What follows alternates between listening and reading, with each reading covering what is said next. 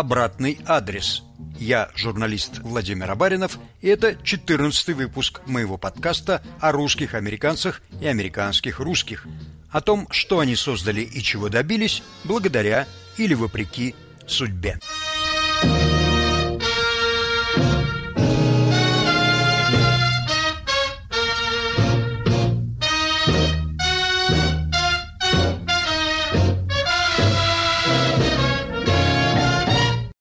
Эмиль Дрейцер родился в 1937 году в Одессе, закончил политехнический институт и работал по специальности, но страсть к сочинительству, или, как он сам выражается в своей книге «Бумагоморанию», взяла свое.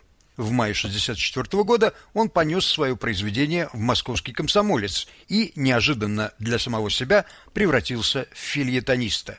В те годы, как это не невероятно звучит, не было соцсетей, граждане писали в газеты, и их уже или еще не привлекали за клевету или попытку свергнуть государственный строй. Одна гражданка пожаловалась на плохое качество ползунков для младенцев. Вот об этом и был первый филетон Эмиля. Сегодня он живет в Нью-Йорке, преподает в Хантер-колледже и пишет книги по-английски. Последняя называется «В пасти крокодила».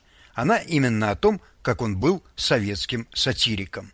Эмиль, вам не кажется само это выражение «советский сатирик» оксюмороном, вроде социалистической демократии или православного коммуниста? Я прекрасно помню, что такое советский подцензурный юмор. Смеяться можно было только над управдомом и тещей. Ну, и еще над стилягами, тунеядцами, бракоделами и пьяницами. Был крокодил, был фитиль, был КВН, были отделы юмора в каждой газетенке, а начинаешь читать или смотреть и думаешь, а что тут смешного-то? Зато неподцензурный юмор в виде анекдотов был уморительно смешной. Как же можно было заниматься юмором в стране, где любой ребенок знал эти анекдоты, а ты должен опять про тещу писать? Я публиковал свои крокодили в труде.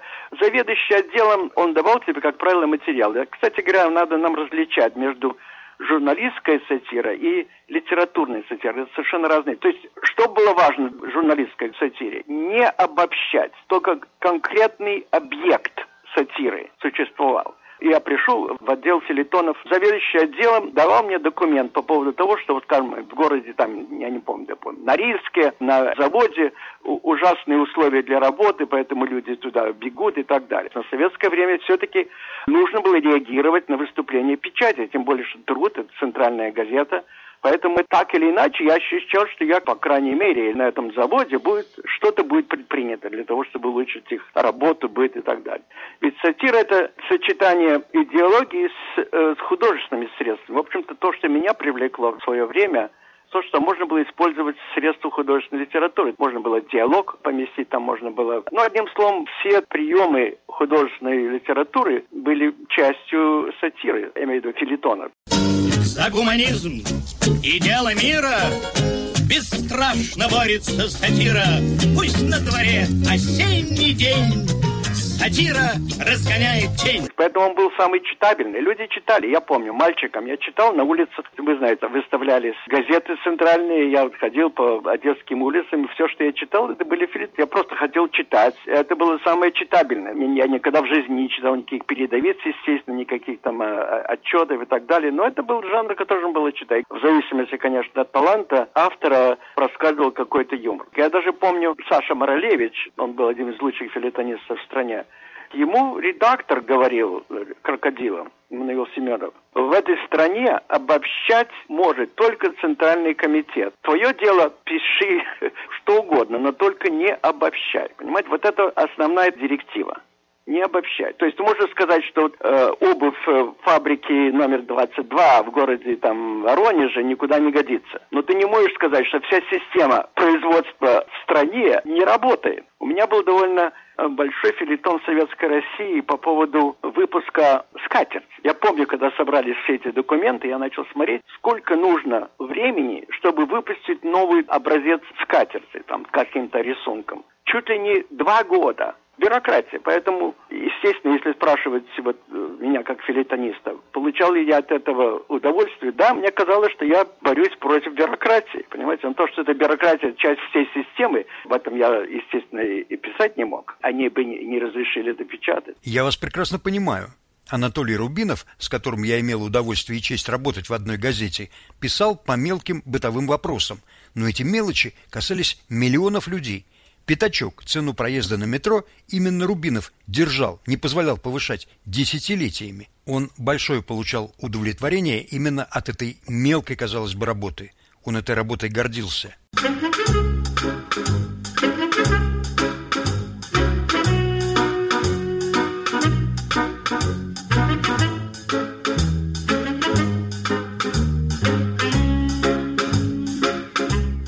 Советская власть, начиная с 20-х годов, пристально следила за юмористикой. Я нашел довольно много директивных документов на эту тему. Вообще юмор всегда подозрителен. Бог весть, что у автора на уме. Поэтому часто запрещались вполне невинные тексты и наоборот. Недаром Пушкин называл цензуру богомольной важной дурой. Читаешь Ильфа и Петрова и диву даешься. Как все это пропустили?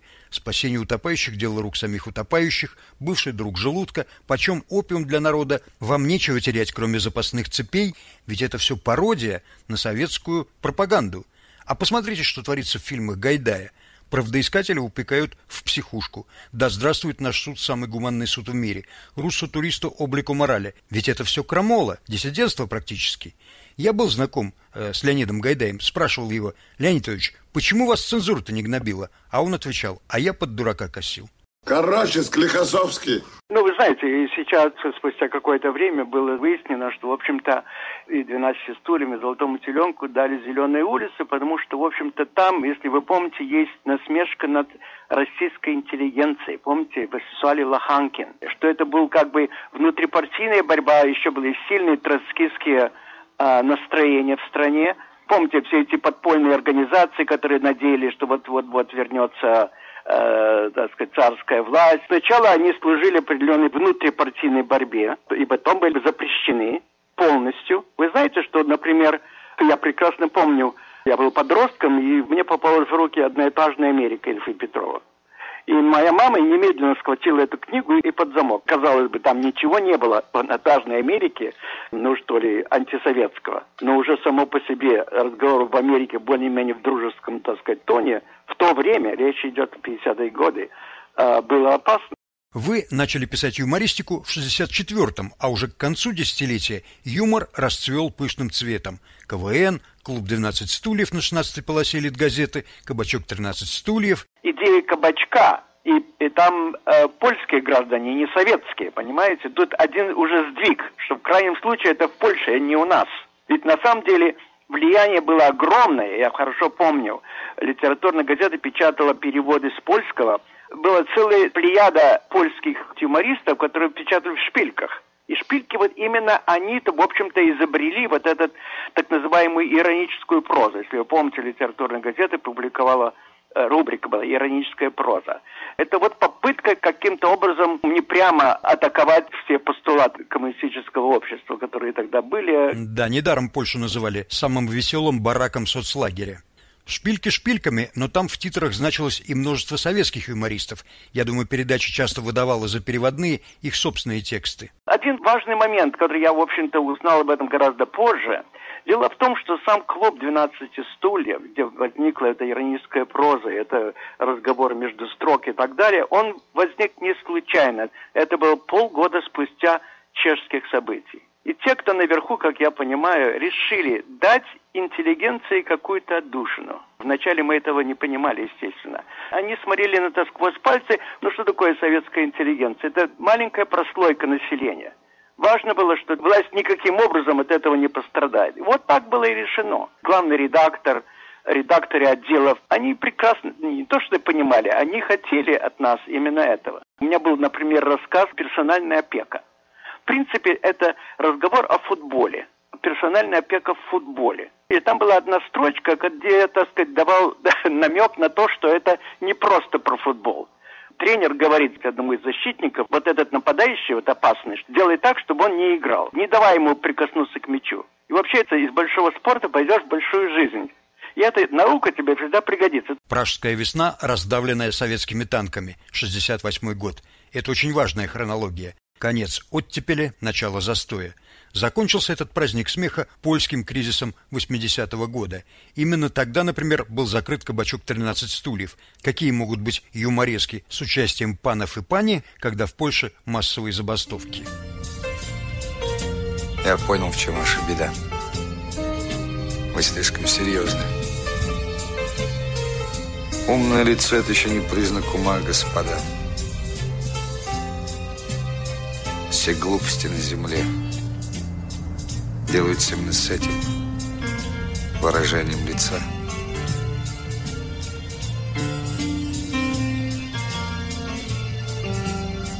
Улыбайтесь, господа. Улыбайтесь.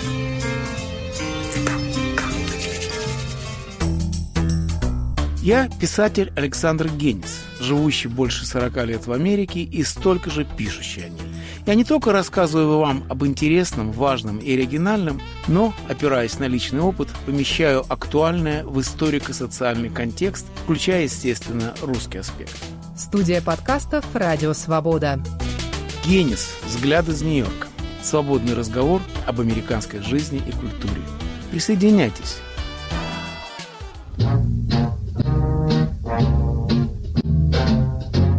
Обратный адрес.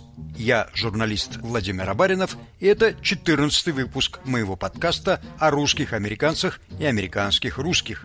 О том, что они создали и чего добились, благодаря или вопреки судьбе.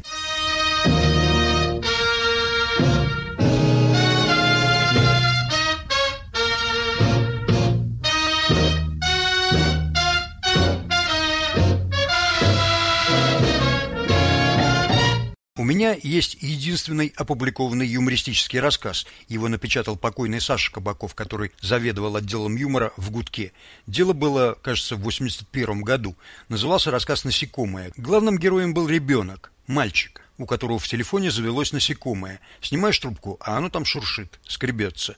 Мальчик начинает представлять, какое оно это насекомое. Ему там, наверное, очень одиноко. А чем же оно питается? Да нашими разговорами оно питается. Я поверить не мог, что рассказ напечатали, потому что все понимали, что за насекомые сидят в наших телефонах. Они же и назывались жучками.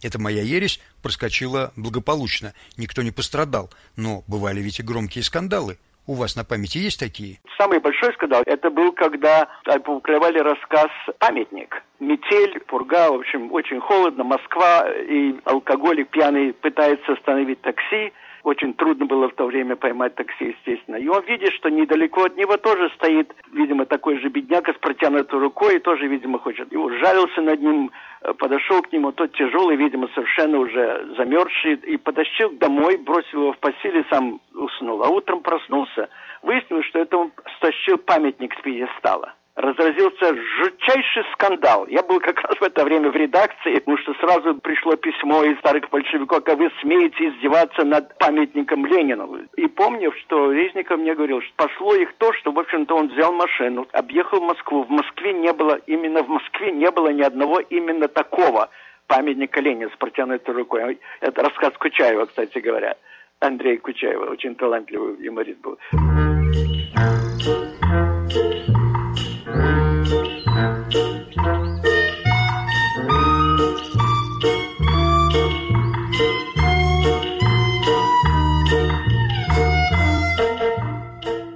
датируете свое разочарование в профессии началом 70-х. Вам не кажется, что эта профессия связана с определенным возрастом? Весело острить в молодости, а с годами профессия превращается в проклятие. Ты давно уже хочешь говорить серьезно, а от тебя ждут острот. Это напоминает рассказ о Генри «Исповедь юмориста», которому до того обрыдла его специальность, что он заканчивает похоронным бюро. Вы правы. Да, конечно, у Ильфа есть такая фраза, что со временем наши копии, то есть шахты добычи юмора ослабевают. И он, у него есть рассказ, я уже не помню название, потому что женское имя, то ли Татьяна, то ли Тина, я уже не помню. Совершенно серьезный рассказ. Я знаю, о каком рассказе вы говорите. Тоня он называется. Он не просто серьезный, он мрачный. Опубликован он был уже после смерти Ильфа в декабре 1937 года. Молодая девушка Тоня – жена шифровальщика в советском посольстве в Вашингтоне. Ей очень скучно в Америке, и она очень радуется, когда мужа отзывают в Москву. Последние фразы рассказа описывают переезд через границу. Тоня увидела во мраке зимнего вечера деревянную вышку, на которой стоял красноармеец в длинном сторожевом тулупе и шлеме. На минуту его осветили огни поезда, блеснул ствол винтовки, и вышка медленно поехала назад. Часового заваливало снегом, но он не отряхивался, неподвижный, суровый и величественный, как памятник. Все, конец рассказа. Ильф и Петров, возможно, не знали, но догадывались, зачем отзывают в Москву сотрудников посольства. Почти все сотрудники, с которыми они познакомились, когда приезжали в Америку, были отозваны и расстреляны. Так что дело не только в возрасте, но и в общей атмосфере. Конечно же, началось с того, я начал понимать, что, в общем-то, эта игра в кошки-мышки, игра как таковая, э, меня перестала удовлетворять. Я пришел на работу в Литгазету, в международный отдел, в 87 году. Казалось бы, Горбачев, гласность, но главлит еще существовал, как и шестая статья Конституции о руководящей роли КПСС. И мне показалось, что к этому времени золотой век 16 полосы миновал. Оставалась словесная игра, насмешки над соцреализмом, но таких прорывов, каким был рассказ Григория Горина «Остановите Потапова» 72 года, в котором как будто не было ничего особенного, но именно из него, как из гоголевской шинели, вышла вся литература и все кино про лишнего советского человека, полеты во сне и наяву и все такое. Таких прорывов уже не было. Постепенно зачах, а потом и закрылся КВН. И недаром Горин и Виктор Славкин ушли в драматургию. В юмористике им уже было нечего делать. Оставался, правда, еще Виталий Песков, но это был фактически юмор висельника, когда смеешься от того, что тошно или страшно. Поэтому мне кажется, что это не только ваша личная история, это связано с общим ощущением загнивания. Привет, меня зовут Елена Фанайлова. Я поэт и критик, обозреватель культуры Радио Свободы, бывший врач. Мой подкаст называется «Фанайлова. Вавилон. Москва». Мы говорим с художниками и писателями о духе времени, старом искусстве и современности, о художнике, политике и войне. Мне нравится ироническая эстетика кабаре и искренность собеседников. Подкаст выходит по пятницам. Слушаем в приложениях Apple и Google, в Яндекс.Музыке, Spotify и в телеграм-канале студии подкастов «Радио Свобода».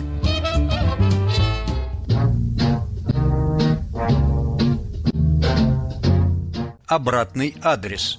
Я журналист Владимир Абаринов, и это 14 выпуск моего подкаста о русских американцах и американских русских. О том, что они создали и чего добились благодаря или вопреки судьбе.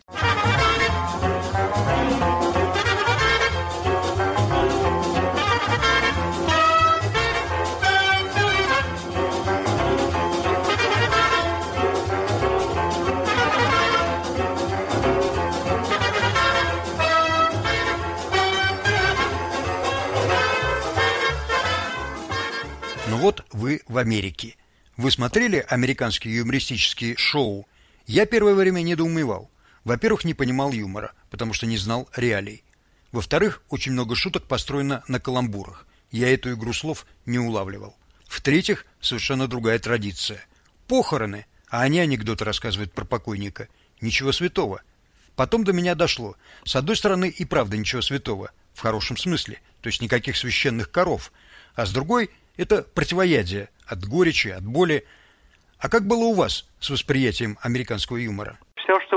Рассказали, так оно и было. Когда я приехал, та же история. Поэтому, в общем-то, я какое-то время был как-то очень, ну, одним словом, разочарован, потому что я, в общем-то, на жанр, которым я кое-что понимал и да, практиковал и так далее. Но, э, должен сказать, в то же время некоторые стендап-комедии были сатирические, очень сильными. Джордж Карлин, например. Там много было юмора, но, тем не менее, он доходил до каких-то немыслимых, с моей советской точки зрения, все-таки не забывайте, я вырос в Советском Союзе, мыслимых э, сатиры, например, говоря какие-то совершенно уничижительные вещи о политиках. Рональд Рейган, как известно, очень любил советские, ну, вернее, антисоветские анекдоты. Уж не знаю, кто ему их поставлял. Я знаю, кто. Смирнов.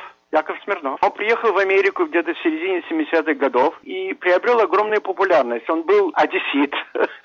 И, в общем-то, в Америке он э, выступал именно в этом жанре. Были какие-то определенные времен Холодной войны стереотипы как американцы видели советскую жизнь. Он использовал эти стереотипы, у него даже шоу было отдельное, он был очень популярен. Его Белый дом специально подредил подбирать анекдоты для Рейгана? Я не знаю деталей, я думаю, что Рейган, во-первых, умел рассказывать анекдоты, это не каждый умеет. Я думаю, что к нему обратились, я не знаю, не, не сам, наверное, Рейган, что Рейган интересуется это, не может ли ему дать. И он, так сказать, давал ему эти все. Потому что целый ряд анекдотов мы все знаем на русском языке, как он рассказал на английском.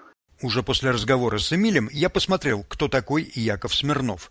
Он родился в Одессе и эмигрировал в США в 1977 году в возрасте 24 лет.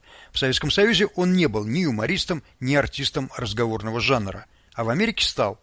После распада Советского Союза его юмор, построенный на высмеивании советского абсурда, потерял актуальность, и он ушел из жанра, но недавно вернулся. Он действительно познакомился с Рейганом на званом обеде, и спичрайтер Рейгана Дэна Рорабакер, который впоследствии стал членом Нижней палаты и лучшим другом Путина в Конгрессе, действительно привлекал его в качестве юмориста – но сравнительно недавно обнаружился и другой источник анекдотов для Рейгана. В 2016 году ЦРУ рассекретила документ на имя первого зама директора ЦРУ с советскими антисоветскими анекдотами.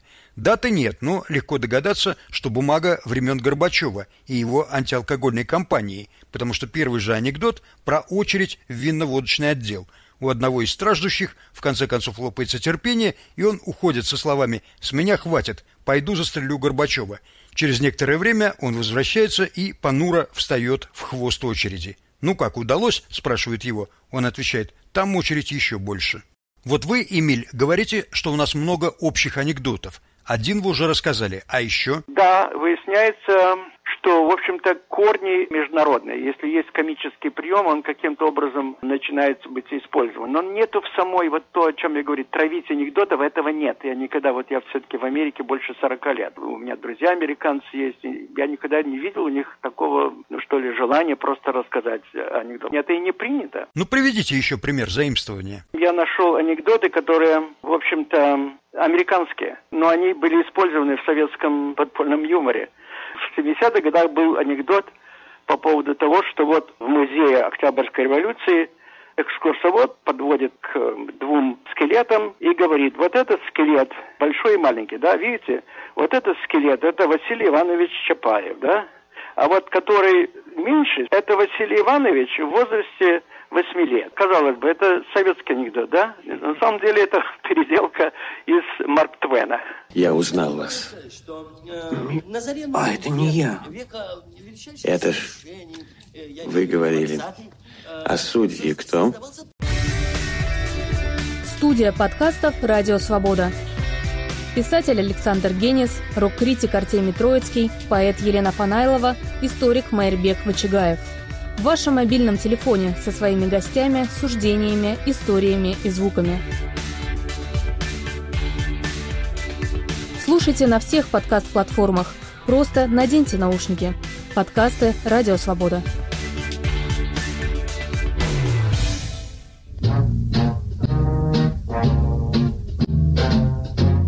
Обратный адрес – я журналист Владимир Абаринов, и это 14 выпуск моего подкаста о русских американцах и американских русских, о том, что они создали и чего добились благодаря или вопреки судьбе.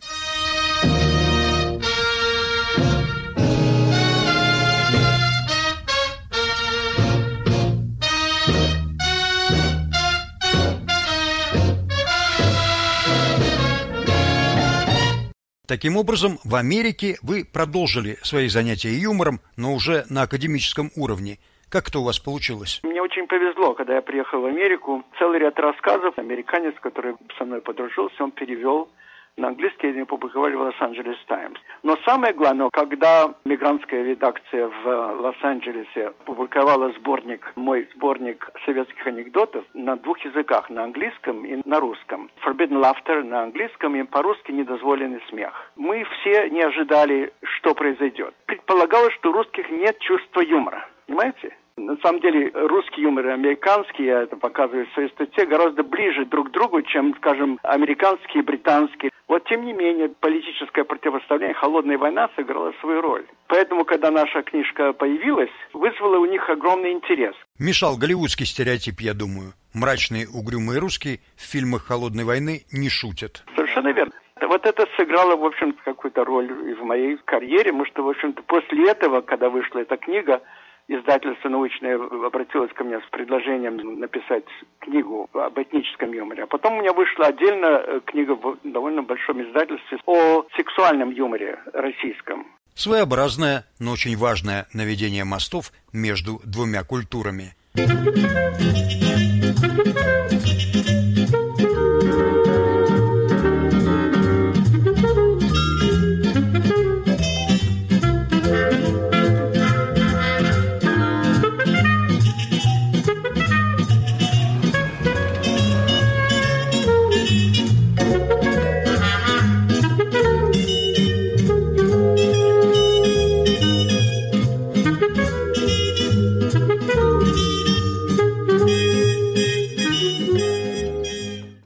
Последние Горбачевские годы советский юмор возродился, воскрес КВН. И это было совсем не то сервильно-подхалимское шоу, какое называется КВНом сегодня. Остроумные люди в России не перевелись. Они смешат публику в соцсетях и клубах стендапа.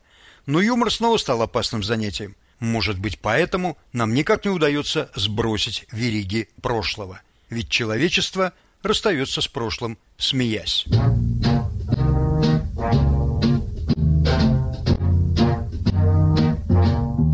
Эмиль Дрейцер и его юморология в подкасте Владимира Баринова «Обратный адрес». Слушайте на всех подкаст-платформах и на сайте Радио Свобода. Пишите мне, рассказывайте свои истории и не забывайте оставлять свой обратный адрес.